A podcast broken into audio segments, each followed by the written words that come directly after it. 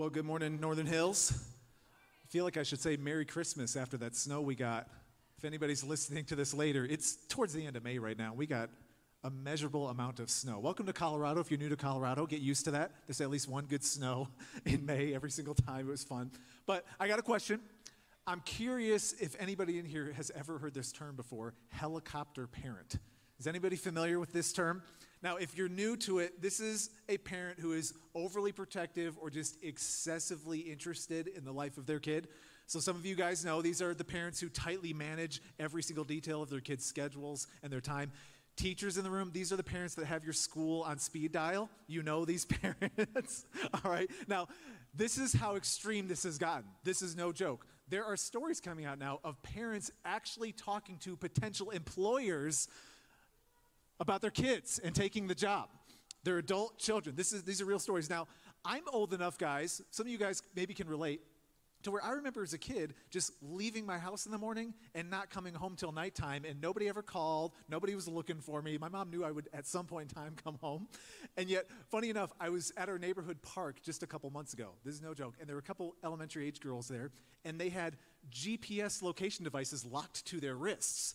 Now, here's the thing I know it's easy to sometimes pick on parents today and talk about just how insane things have gotten, but we have to acknowledge something. Kids are growing up in a very different world today than a lot of us grew up in. Just, just very different. If you even follow the 24 7 news cycle at all, if you are a parent, honestly, it can feel like every single adult is like some potential predator for your child. It can feel like every single school is some indoctrination camp. It can just feel like this entire world is not safe for any child, and you just need to helicopter them to death. Just put them in a bubble because the cultural forces are too strong. And actually, some of you guys, I don't know if I'm making a generational gap here or not. Has anybody know the movie, uh, the show I Love Lucy? Is anybody familiar with this show? Uh, we got some excitement around I Love Lucy. Okay, I like it. Now, the funny thing about this show, if you don't know much about it, so Lucy and Ricardo, they were actually married in the show and in real life. And in the 1950s, it was considered so scandalous to even show a married couple sitting in a bed together. They had separate beds on the show. Now, I'm not talking about that just to talk about some idyllic past or whatever that we need to try to get back to because I am grateful for some of the technological social advantages of our day. But we have to acknowledge something, guys. You look at any of the metrics around kids these days, whether it be mental health, anxiety, depression, self harm, suicidal ideation, even attempts, loneliness, social connection, even things around just sexual uh, dysphoria, dysfunction, confusion, all these things, even with all of our progress, all of those metrics are on a massive increase. And even in the spiritual dynamic of things, at this point in time, this has been a common statistic now in the church about 70% of anybody who's raised in the church will leave the church by the time they graduate from high school. 70% and actually 80% of anybody raised in the church will be totally disengaged from church by the end of their 20s now here's the thing. That is a pretty large statistic. Nobody drives a car that leaks 80% of the gas. You don't want to be in a boat that has an 80% leak rate. Like this is this is a number we have to pay attention to, and which is why last week we started the series Raise Them Up. We made this case last week that kids are the single greatest mission field on planet Earth. And that if we have any hope to change the spiritual trajectory of this next generation, it has to start with the kids. And I was careful to note, guys, this is not a parenting series. This is not just for the moms and the dads in the room. This is about our collective responsibility as a church and as followers of Jesus to help raise kids up that can step into this culture with the real favor and power of God. Now, the question though is is it even possible to do that? Because we truly live in a tough time right now for kids. I mean, the, the cultural forces are strong. You just got to ask is there any way to really change the trajectory? Like, is it even possible to do this? Or honestly, should we just put bubble wrap around all the kids and call it a day? Now, I actually want to make case, a case that we can, and we're going to give a little history lesson here. I think this will be interesting to some of you guys. Maybe you haven't heard a twist on this before. We're going to rewind all the way back to the 6th century BC. Now, at this moment in history, there's a lot of power shifts happening in the world. And the Babylonian Empire rose to become the most powerful, wealthy, advanced empire the world had ever seen at this moment. And actually, its capital was Babylon, which is in modern day Iraq today. And Babylon was the most diverse, pluralistic, progressive, promiscuous city the world had ever seen in this moment. This is like New York City San Francisco and Vegas all had a baby and made a city together. I mean, we're talking like pretty intense right now. This is the absolute capital of like worldliness and decadence and all of those things. And at this moment in time, the Babylonian Empire, this powerhouse empire, actually um, defeats and takes over Israel. They take over the whole nation and they sack the whole place. And at this point in time, the winning empire would actually take the nation that they defeated and bring them and assimilate them into their nation. So it would change their language, their customs, their culture, and basically pulverize their identity. And that was a way just to make sure there was no risk of anybody fighting back. And so all these Jewish people get taken to Babylon in exile. And one person that was a part of this exile experience was a teenage boy named Daniel. Now, think about this, this teenage kid. He gets taken away from his family, he gets taken out of his country, this totally new culture. He's dropped at the center of the most hostile culture you could possibly imagine as a young kid. And we actually pick up the story of what happens to Daniel in the book of Daniel the Bible. I'm going to start in verse 5, and this is what it says. They were to be trained for three years, and after that, they were to enter the king's service. So this is talking about Daniel. He gets selected as this high potential young kid to basically go through the ultimate college experience, all right? This is like full on, completely change everything about your identity. He even gets a new name. I mean, this is totally like a brainwashing system here. And yet, Daniel should disappear off the face of history right here. We should never hear from him again. He should just assimilate to the Babylonian system. It's all done. But actually, his story doesn't stop there, it continues.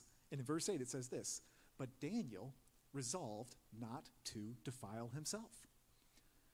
So Daniel's at the center of this intensely potent cultural system, the most powerful nation in the world, trying to assimilate and indoctrinate him. And he takes a stand and he refuses to compromise his commitment to God as a teenage boy at the center of Babylon.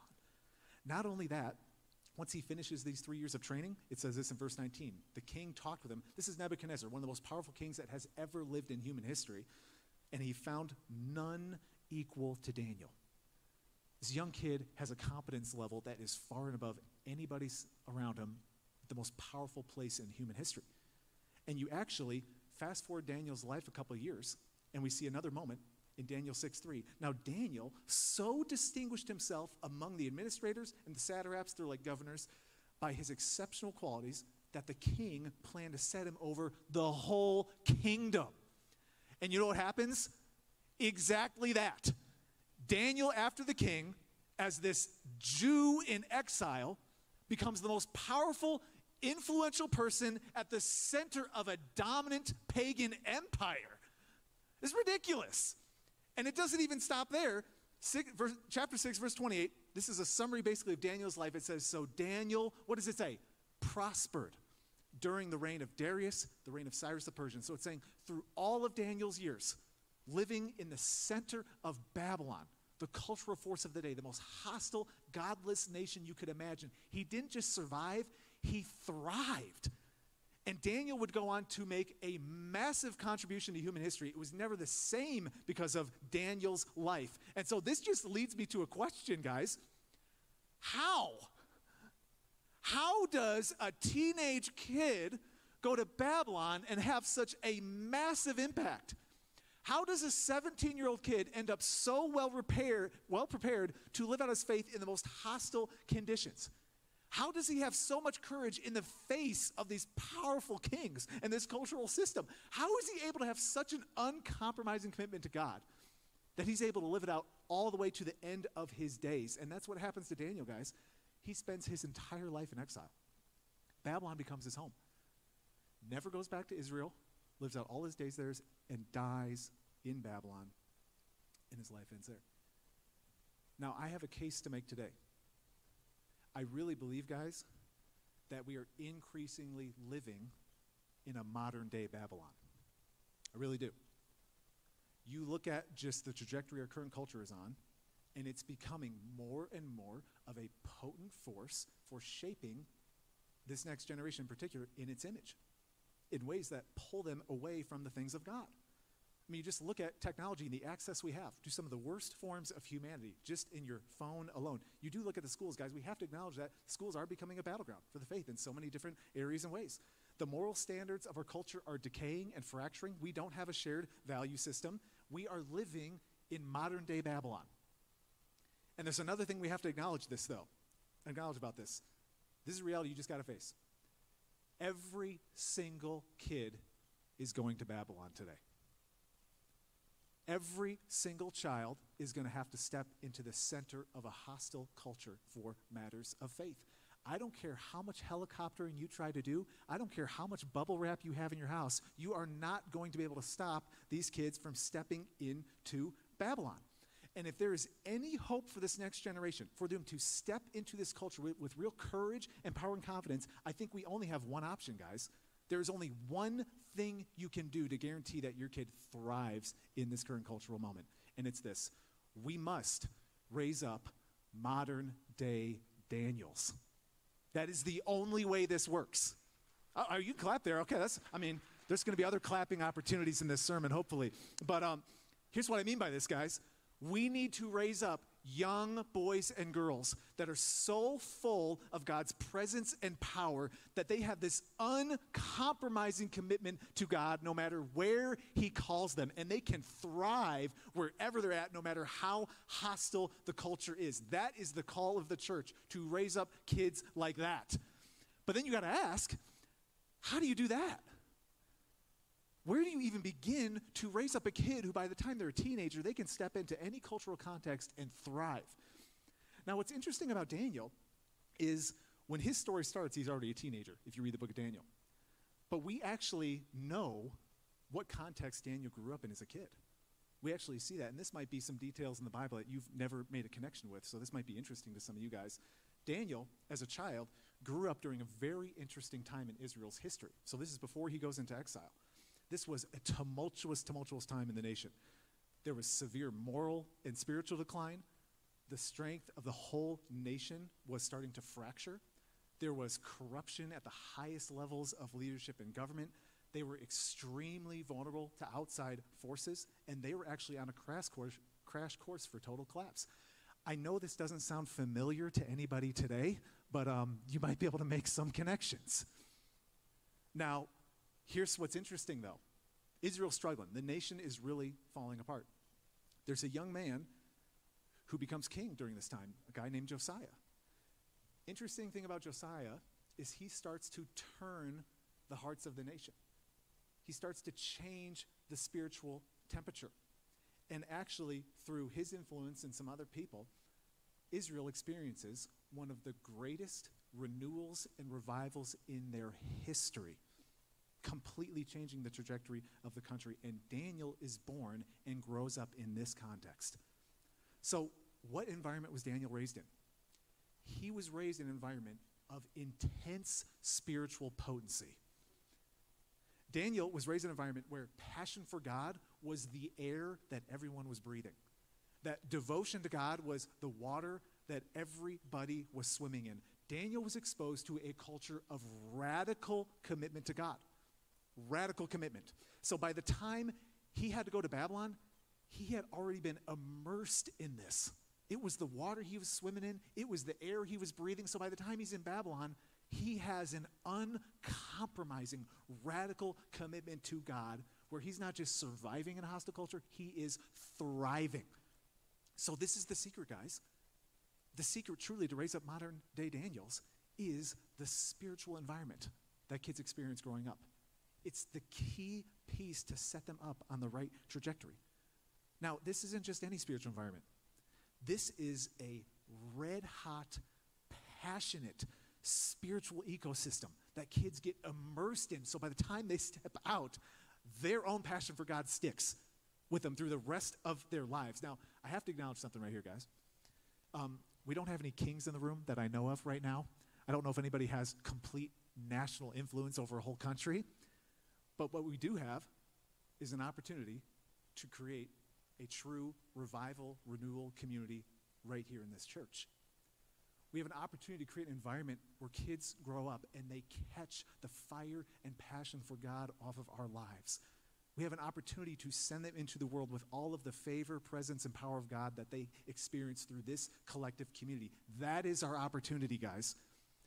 And what are the ingredients then? How do we start to stir the pot of renewal and spiritual transformation in kids' lives here? All of us have this responsibility. This is not just on the moms and dads. Every single person here, we have a responsibility for this. So, what are the ingredients? This is where a good part to start taking some notes, all right? This is where it gets real applicable. We're going to look at Josiah's revival and see how it applies to us and what we can do here in our moment. So, the first thing, guys, you have to rekindle your passion. You got to rekindle your passion. Look what it says about Josiah right here. Second Chronicles 34 3. In the eighth year of his reign, while he was still young, he began to seek the God of his father David. Now, this is an important note because Josiah wasn't literally King David's kid. He was a descendant. It had been a couple of years since David lived. This isn't so much talking about his relationship to David as much as it's talking about the God that Josiah is seeking. All right, this author is taking careful note to say, no, you need to understand, Josiah is not just going through some flavor of the month spirituality. He's not just building his own worldview that will suit him. He is seeking the one and only God, the true God who would ultimately be revealed in Jesus himself. This is a really important note to make, guys, because even in our cultural moment, we love to say things like, you do you, right? You do you, I'll do me, and it's all going to be good. Let's be a tolerant society. And it sounds so good. It's like, yes, let's all hug and be friends. But here's the thing you don't get just to believe whatever you want. You don't get to just put together some spiritual buffet and say, This works for you. That is not how this thing works. That is a lie from the pit of hell. It is destroying people's lives when we say, Oh, yeah, you just believe your thing, I'll believe my thing. No, there's only one God, guys. There's only one person you can seek that can really transform your life. There's only one hope. I like this guy over here. You're going to keep helping me preach, okay? I know who you are. All right, I met you now. All right, keep me going. But that, that, that's the thing, guys. So some of us in here, you'd say, well, I'm not even that much of a spiritual person, Brian. I'm not that religious. Yes, you are. Every single person in here, you are giving your life to something. You're giving your focus to something. You're spending your energy on it. You are worshiping. Some of us, it's money. Some, it's our career, it's our physical appearance. Some of us are helicopter parents, and your kids are little idols that you worship every single day. We all worship. You're seeking something. And this author right here is saying, you got to understand, Josiah is starting to seek God. And this was a massive departure from what was happening generations before him because most of the kings weren't. They were just building their own little worldview, what would be politically expedient for them. And Josiah starts to go after God himself. And this is what's so important about seeking, guys. God makes some interesting promises when it comes to seeking Him. Jeremiah 29 13, God says, You will seek me and find me when you seek me with all your heart. Matthew 7, this is Jesus. Ask and it will be given to you. Seek and you will find. Knock and the door will be open to you. Hebrews, the writer says, He rewards those who earnestly seek Him. This is God's guarantee to you guys. If you will genuinely seek God with a sincere heart, you will not be disappointed. He's going to show up. You're going to get something out of it. He will not come short for you. But this is where we start to get twisted on this thing. Because let's just own this, guys. A lot of times when it comes to seeking, we're like, you know what? I'll seek God, but I'm going to do it on my terms. I'm going to do it when it's convenient for me what's comfortable for me. So, you know, during the holiday season, I feel a little, little bit of the spirituals. I'll maybe, maybe do a little bit more seeking. Or if I'm going through a hard time, then I definitely will do some prayers. But otherwise, I got my thing going, and I'll seek after God my way. Well, here's the thing, guys. It don't work that way. You can't just be half-hearted about this thing and expect results. You can't just have a lukewarm, limp wristed seeking effort and expect God to really show up powerfully. God, seeking is not a casual endeavor. It's work. You have to work when it comes to this seeking thing. There's probably some of us in this room, you wouldn't even recognize this term, the Moravians. This was a Christian group from a couple hundred years ago in Europe. And the interesting thing about, about the Moravians, they're this small little Christian community, but they started to get frustrated with the apathy and complacency that they were just experiencing in their culture. And so they start this little prayer gathering, just this little thing. This little prayer gathering ended up becoming a 100 year long 24 7 prayer movement. No, you heard me. 100 years. You're like, minutes? I don't know if I can do 100 minutes. 100 years of 24 7 prayer. And they actually experienced one of the greatest revivals and missionary movements we have ever seen in the history of humanity. Guys, that's what you call seeking. All right, that's next level seeking right there. Now, I'm not saying we necessarily need to launch some 100 year long 24 7 prayer movement. That's quite a commitment, but it gives you an idea of the intensity that people get about this type of thing. Anytime you see seeking in the Bible, or you see it talked about throughout history, the powerful revivals and moves of God, it always starts with prayer. That is the key single ingredient to any powerful move of God. Spurgeon was a pastor from a while ago. He said this I know of no better thermometer to your spiritual temperature than this the measure of the intensity of your prayer. So I have to ask you today how is your prayer life? What is your spiritual temperature right now? If we have any hope to change the spiritual trajectory of this next generation, guys, it is going to require an intensity in our seeking. It's going to require all of us to raise our spiritual temperature. And I know sometimes when it comes to prayer, every single one of us, we never feel like we're living up to the standard, right? We fall short, we get lazy, we forget. It just feels kind of hodgepodgey. It doesn't feel like it's working sometimes. I totally get that. But I want to jumpstart some of the prayer efforts in some of our lives here today. I just want to give you some practical handles. If you just need a kickstart to your prayer life, here's just a simple tool you can use. It's actually a little acronym. It's ACTS, A C T S. So if you want to start praying, this is just a framework you can use to guide your prayers so you don't get stuck. So A is simply adore. Take some time when you start praying to just worship God, adore Him. Just be like, God, I know you are powerful. I know you're my provider. I know you're with me every day. Just anything you can think of to stir up your faith and worship God. It gets your faith moving. So start with adoration. Second is confess. Take some time to just confess the things going on in your life before God. The sins, the struggles, the trials, the things happening, it cleanses your soul. So take some time to confess. The third one, though, is T, thank.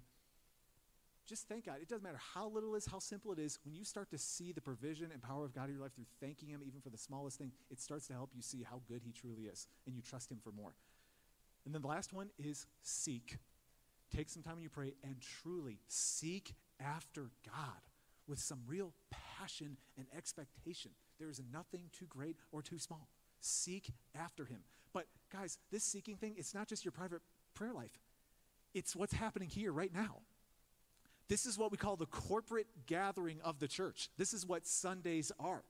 This is the community of God coming together. And here's the thing this has been happening since the very beginning of the church, guys. This is such a critically important piece to your spiritual life. And it's risky though, because sometimes Sundays, you know what our mindset becomes?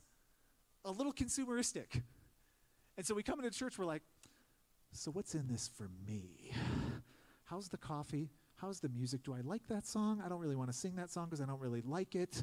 The music's a little too loud. Anyways, how are my kids going to like this thing? It's cold in here. What's going on? And you're just me, me, me, me, me. and actually, pastors' churches, we do this bad too, though, because you know what we say? We're like, man, we don't want anybody to be mad at us or leave. So let's keep everybody as happy as possible. Don't stir the pot. And here's the thing let's put the bar as low as we possibly can so everybody can get over it and we're all happy. All right? So just don't rock the boat too much. All right? We got to keep the giving up. All right? I'm just saying, that's real talk right there. And you know what's kind of fascinating when it comes to the church stuff? We even honestly, we just get flippant about it. Let's just be honest. It's like, man, I'm tired. I was out late last night. I'm not really in the mood. Let's just watch it online. I'll listen back to it on my commute. You guys know that actually in Colorado, if you show up to church one out of every six weeks, you are considered a faithful, consistent church participant. Nine weeks out of the year, you're good. You're killing it if you make it once every six weeks. You are crushing it. Now, here's the thing with that, though, guys. This is about the next generation. What message are we sending the kids if we don't even prioritize this stuff in our lives, if we have no passionate commitment to it, why would we expect them to care about this if nothing in our lives communicates to them that this actually matters? And guys, when it comes to corporate worship, This is an intensely spiritual and communal experience. You are making a public declaration just by being here that God matters, that He deserves to be a priority in your life. You're making this commitment for the world to see. I'm going to put God first in my life. You are encouraging the faith of everybody in this room just by your attendance. You're saying, It matters that we're here. I care about this community. And guys, when you engage, it's not a passive experience. This is a communal experience happening right here. When we sing, that's not just to warm you up a little bit before I talk. We are engaging with the living God. We're wrestling through the words of these songs, asking ourselves, do I actually believe this stuff? We're singing it into our hearts. When I'm preaching, you should have a Bible out, being like, does Brian know at all what he's talking about right now? I'm going to read this thing for myself. You should be digging into this, taking some notes, wrestling with it, giving me some amens from time to time. Help a brother out when he's preaching. It's an engagement experience. This is a communal opportunity. It's a living witness to the world that God deserves first in our life, guys. When you when you sing, dig in. You know, I I refuse to be a part of a Christian cruise ship. I don't want to just attend a building and show up for some spiritual goods and services that are just good enough so I'm not complaining and sending emails to the pastor, which you don't. Thank you for that. I love you guys. But just so we can keep everybody happy enough and content enough and complacent enough, just so God doesn't do anything powerful, but we at least can check a spiritual box. Guys, we are called to be a spiritual battleship. We are called to take kingdom territory. We're called to play offense. We're called to push evil back. That is what we're called to, guys. I'm just dreaming of a day. I'm dreaming. Maybe this is a little bit extreme. This is my dream, though. I'm dreaming of a day when people show up on Sundays and are flooding the front rows because they can't wait to see God show up. There's just an expectation. It's just flooded. I'm dreaming of a day, guys, when there's so much engagement in the singing of this worship that even the worship, we can't even hear them. People are complaining about how loud the church is when they're singing. They're wearing earplugs for that. That's my dream. Guys, I have a dream that one day when we open prayer up at the end of the service, it's not just for a smattering of people with personal needs. I'm praying that we have a flood of people every single week seeking after the living God because we would never want to miss an opportunity to pray in community together because we know the power of it. That's what I'm praying for for this church, guys. That's what I want to see. Northern Hills. Let's be a church that kindles this passion.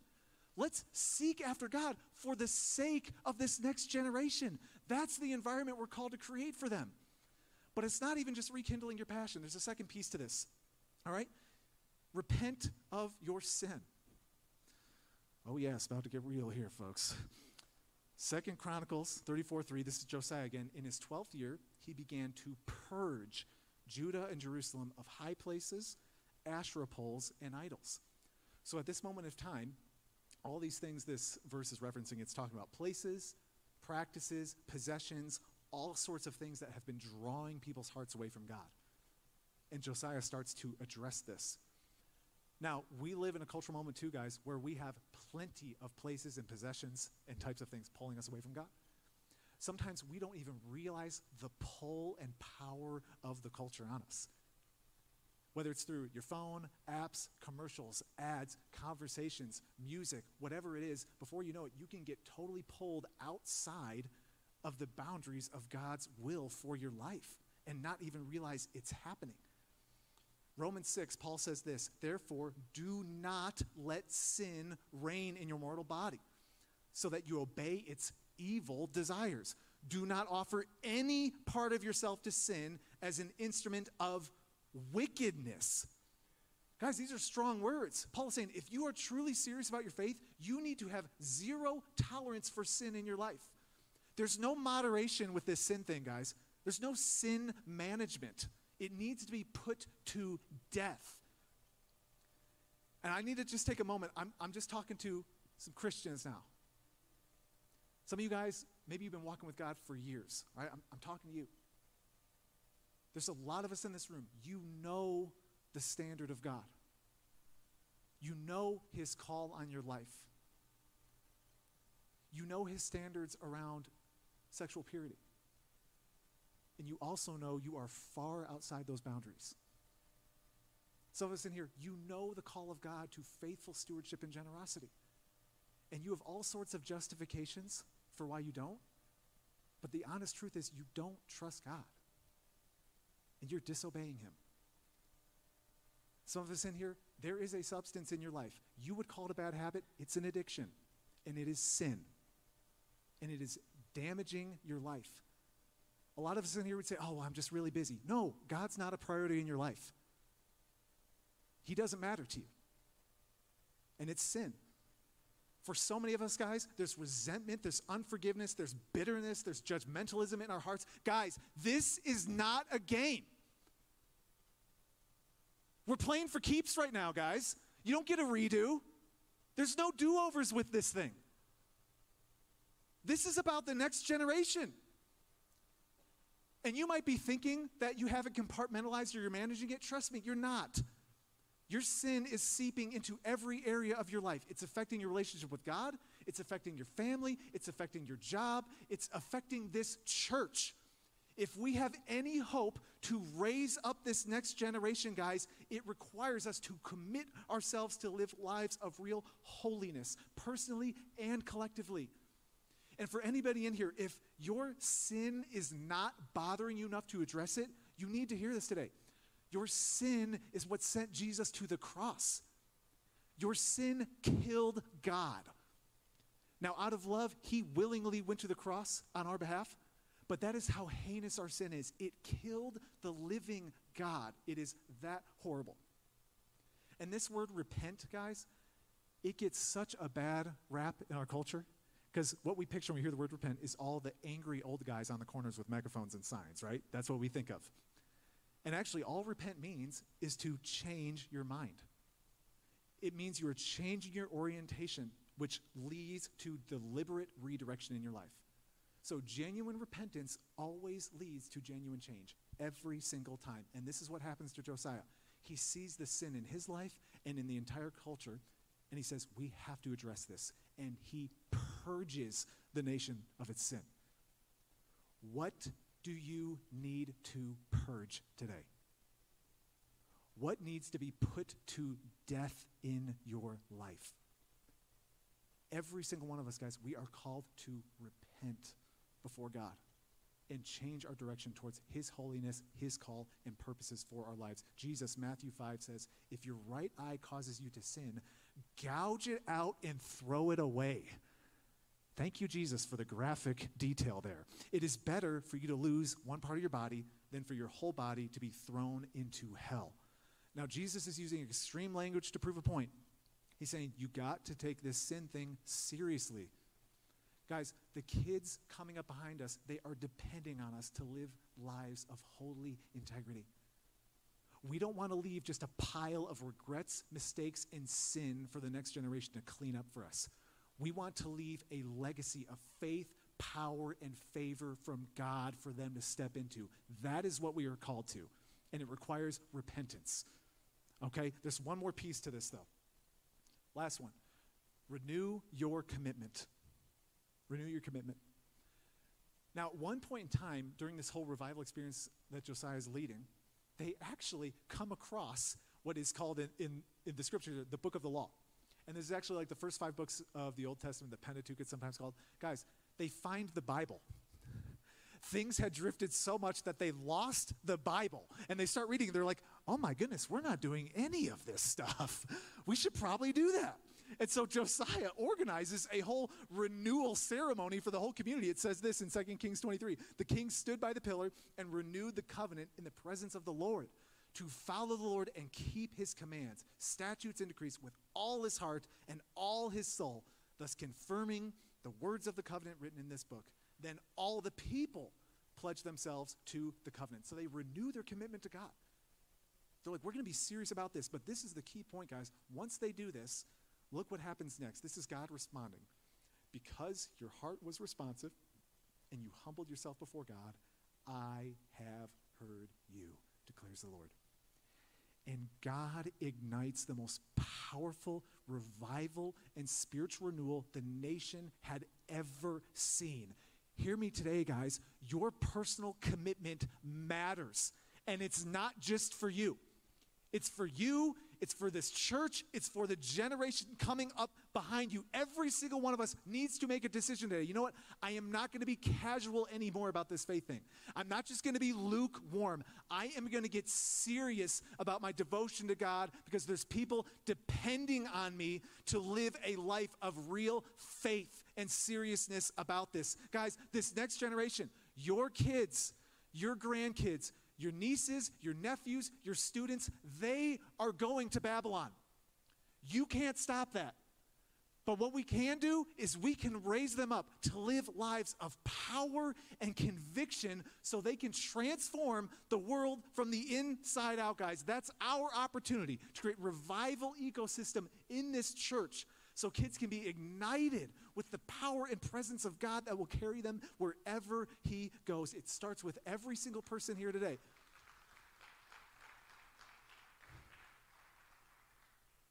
You have to rekindle your passion. These kids are depending on you. You got to repent of your sin. It's time to purge. It is time to renew your commitment and get serious about this. One person doing this is good, guys. An entire community doing this, that is what is going to change the trajectory of this next generation. And that is why we made this announcement last week of the launch of Hills Academy. If you missed it, we made this exciting announcement last week that Hills Academy is coming to this church. This is exciting. This is going to be a world class, premium early education center for this next generation to completely change their spiritual trajectory so they can thrive in today's culture and not just survive it. And we went before everybody last week. We said, hey guys, our bare minimum we need, because we had some resource and we needed to make this happen, to update some of the spaces, get the staff going. We said our lipstick on the pig amount, all right? The bare minimum was $50,000. 50 We said we need that. We have to at least hit that to even have a conversation about this. Anybody interested on the updates of where we're at with uh, this kind of stuff? Or should I save it for next week, or who wants to hear it now? so, guys, as of even just a couple days ago, our total is already $66,275.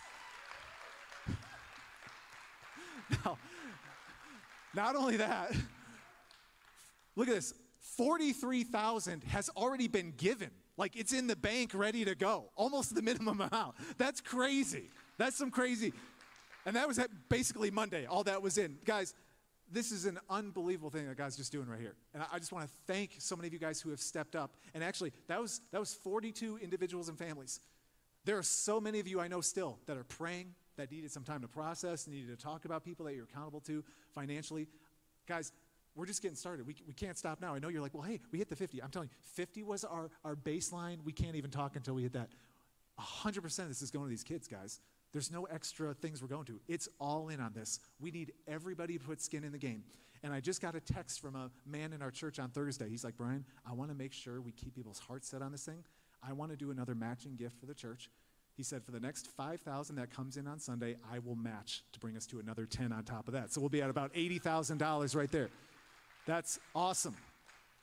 So, guys, I'm asking you, we need to change the spiritual trajectory of this next generation. It is going to require all of us to do this. I'm asking every person in here to step into this opportunity. I want every person who's a part of Northern Hills, when this academy launches, to be able to see all the kids coming through and have that satisfaction of knowing I invested in that. I invested in the kingdom moving forward through those kids. I get a piece of that joy and celebration of all that God's doing through that. I want you to have that satisfaction. And guys, I, we need everybody to step in, guys. There's so many more of us I know that are still wrestling through this. This is the ask I'm putting before our church. I'm asking everybody to pray and consider about making a special one time gift to start this thing off. We need to jumpstart and give this momentum. We want to do all these renovations, updates, and get this thing going this summer, like now, literally now. So for those of you guys who have given already, that's extremely helpful. But we also need, this is an and, not even an or. I'm asking everybody to do both. This is ideal. That not only would you give a special gift, but you'd also, com- also commit to a monthly amount from June to December, the rest of this year, to give this academy some sustainability so it can get off to a strong start. And for those of us in this room, you should have seen like a little brochure on a chair nearby. It has more information about what the academy is going to be doing. It even has a physical commitment card in there. If you like doing that old school route, writing it down, you can sign it and put it right in the box at the hot air balloon in the lobby. You can do that today. If you're more of a digital person, anybody, whether you're online or even here in the room, you can go to nhills.org slash Hills Academy. It's a digital commitment card you can do there, and you can even start your giving right there, guys. I'm asking us to keep stepping up, guys. I got a number in my mind that I would love to see our church hit. I'm not going to vocalize it quite at this point, but I'm believing in faith, guys, that we're going to see God move powerfully, and He already is. So thank you for stepping up, guys. Within the first day, we were already crossing just our minimum commitment goal. It's amazing. And just one other side note on this as we get ready to close. Um, we are looking for staff. We're in the process of hiring a director, staff. For anybody in the room, I just got to keep putting this out there. If you have any credentials, connections, relationships, there is nothing too small that might move us in the direction of helping this thing launch sooner than later. So we'd love to talk about that. Somebody came up to me last week, they said, Brian, you got to open this up to even more people outside of Northern Hills. My mom would love to give to this thing. She watches online every week. So for all you grandmas and aunties and uncles out there, I, we got we're, we're a national ministry guy. I know we got people in Iowa, Alabama, Florida, Illinois. Most of you have the last name bigger, but we love you anyways. But here's the thing, truly, anybody who's joining us online, I know there's plenty of you guys around the country who still call this church home or love what's happening here. Please, we'd love to have you invested in this too. And for anything like that, guys, there's one other thing actually that happened last week that just encouraged me. This, there's a handful of you guys that people have come up and said, Brian, I own a landscaping company, or I'm a contractor, or I do other construction stuff. So whether you own a business or you have connections, we would love to have conversations. We'd love to utilize people connected to this church. We'd love to see what opportunities there are with that. So please do this. For any of that stuff, guys, you can email Pastor John. Okay? J O N H at nhills.org please email him, flood his inbox with whatever you can, and we'll do that. And guys, just to show you, I think this is just God's affirmation that we're heading the right way. I just feel like He's sending little encouragements all the way. At the 9 a.m. service, we actually baptized two little girls already, two modern day Daniels that are coming up through this church. We actually have some pictures through that. That just happened today, guys. And you know, it's such an affirmation for God because we want to do that thousands and thousands and thousands of times over. Young people catching the passion and love for Jesus young and walking with him in his power and his favor. Guys, that is the church we are called to. To raise up kids that we don't have to helicopter around or put in a little bubble. That by the time they're teenagers, we can send them anywhere in the world and they're not just going to survive, they are going to thrive and they are going to transform this world from the inside out. That is the church God is calling us to be. So every single one of us has an opportunity to create this environment.